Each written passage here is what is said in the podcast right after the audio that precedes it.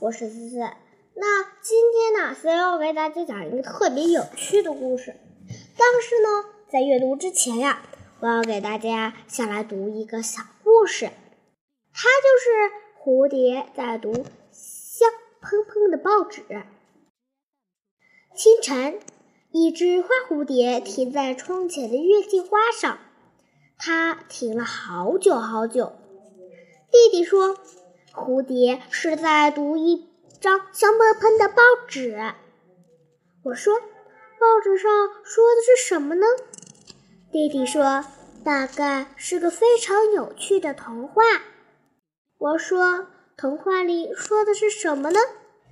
弟弟说：“对不起，我不认识他们的字，所以呢。”我再来给大家再念一个吧，《雨天的歌》。下雨啦，雨呀下得好大哟！小姑娘打着一把花伞上学去啦。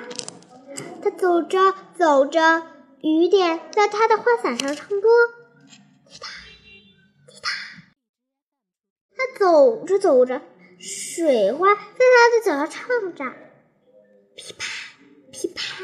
噼啪，他竖起耳朵听着，于是嘴巴里也哼了歌，啦啦啦啦啦啦啦啦啦。下雨天，雨下的好大好大哟。熊姑娘给雨天打了三支歌，滴答滴答滴答，噼啪噼啪噼啪，啦啦啦啦啦啦。现在呢？我们要开始读正式故事了，请大家听吧。被锯成两半的月亮，小青蛙蹲在荷叶上，它在数着池塘里的星星，一颗、两颗、三颗，数着数着，它打起了瞌睡。当他睁开眼睛时，突然发现了池塘里的圆月亮被锯成两半了。小青蛙惊慌地叫了起来：“月亮被锯成两半了！月亮被锯成两半了！”池塘里的鱼和树上的小鸟听了，吓了一跳，都探出脑袋瞧一瞧，说：“咦，月亮不是好好的吗？”小青蛙再抬头。圆圆的月亮像个银盘一样，好好的。他难为情地说：“我大概在做梦。”过了一会儿，他发现月亮又被锯断成两半了。这次他不再高声叫唤，而是仔细地看看。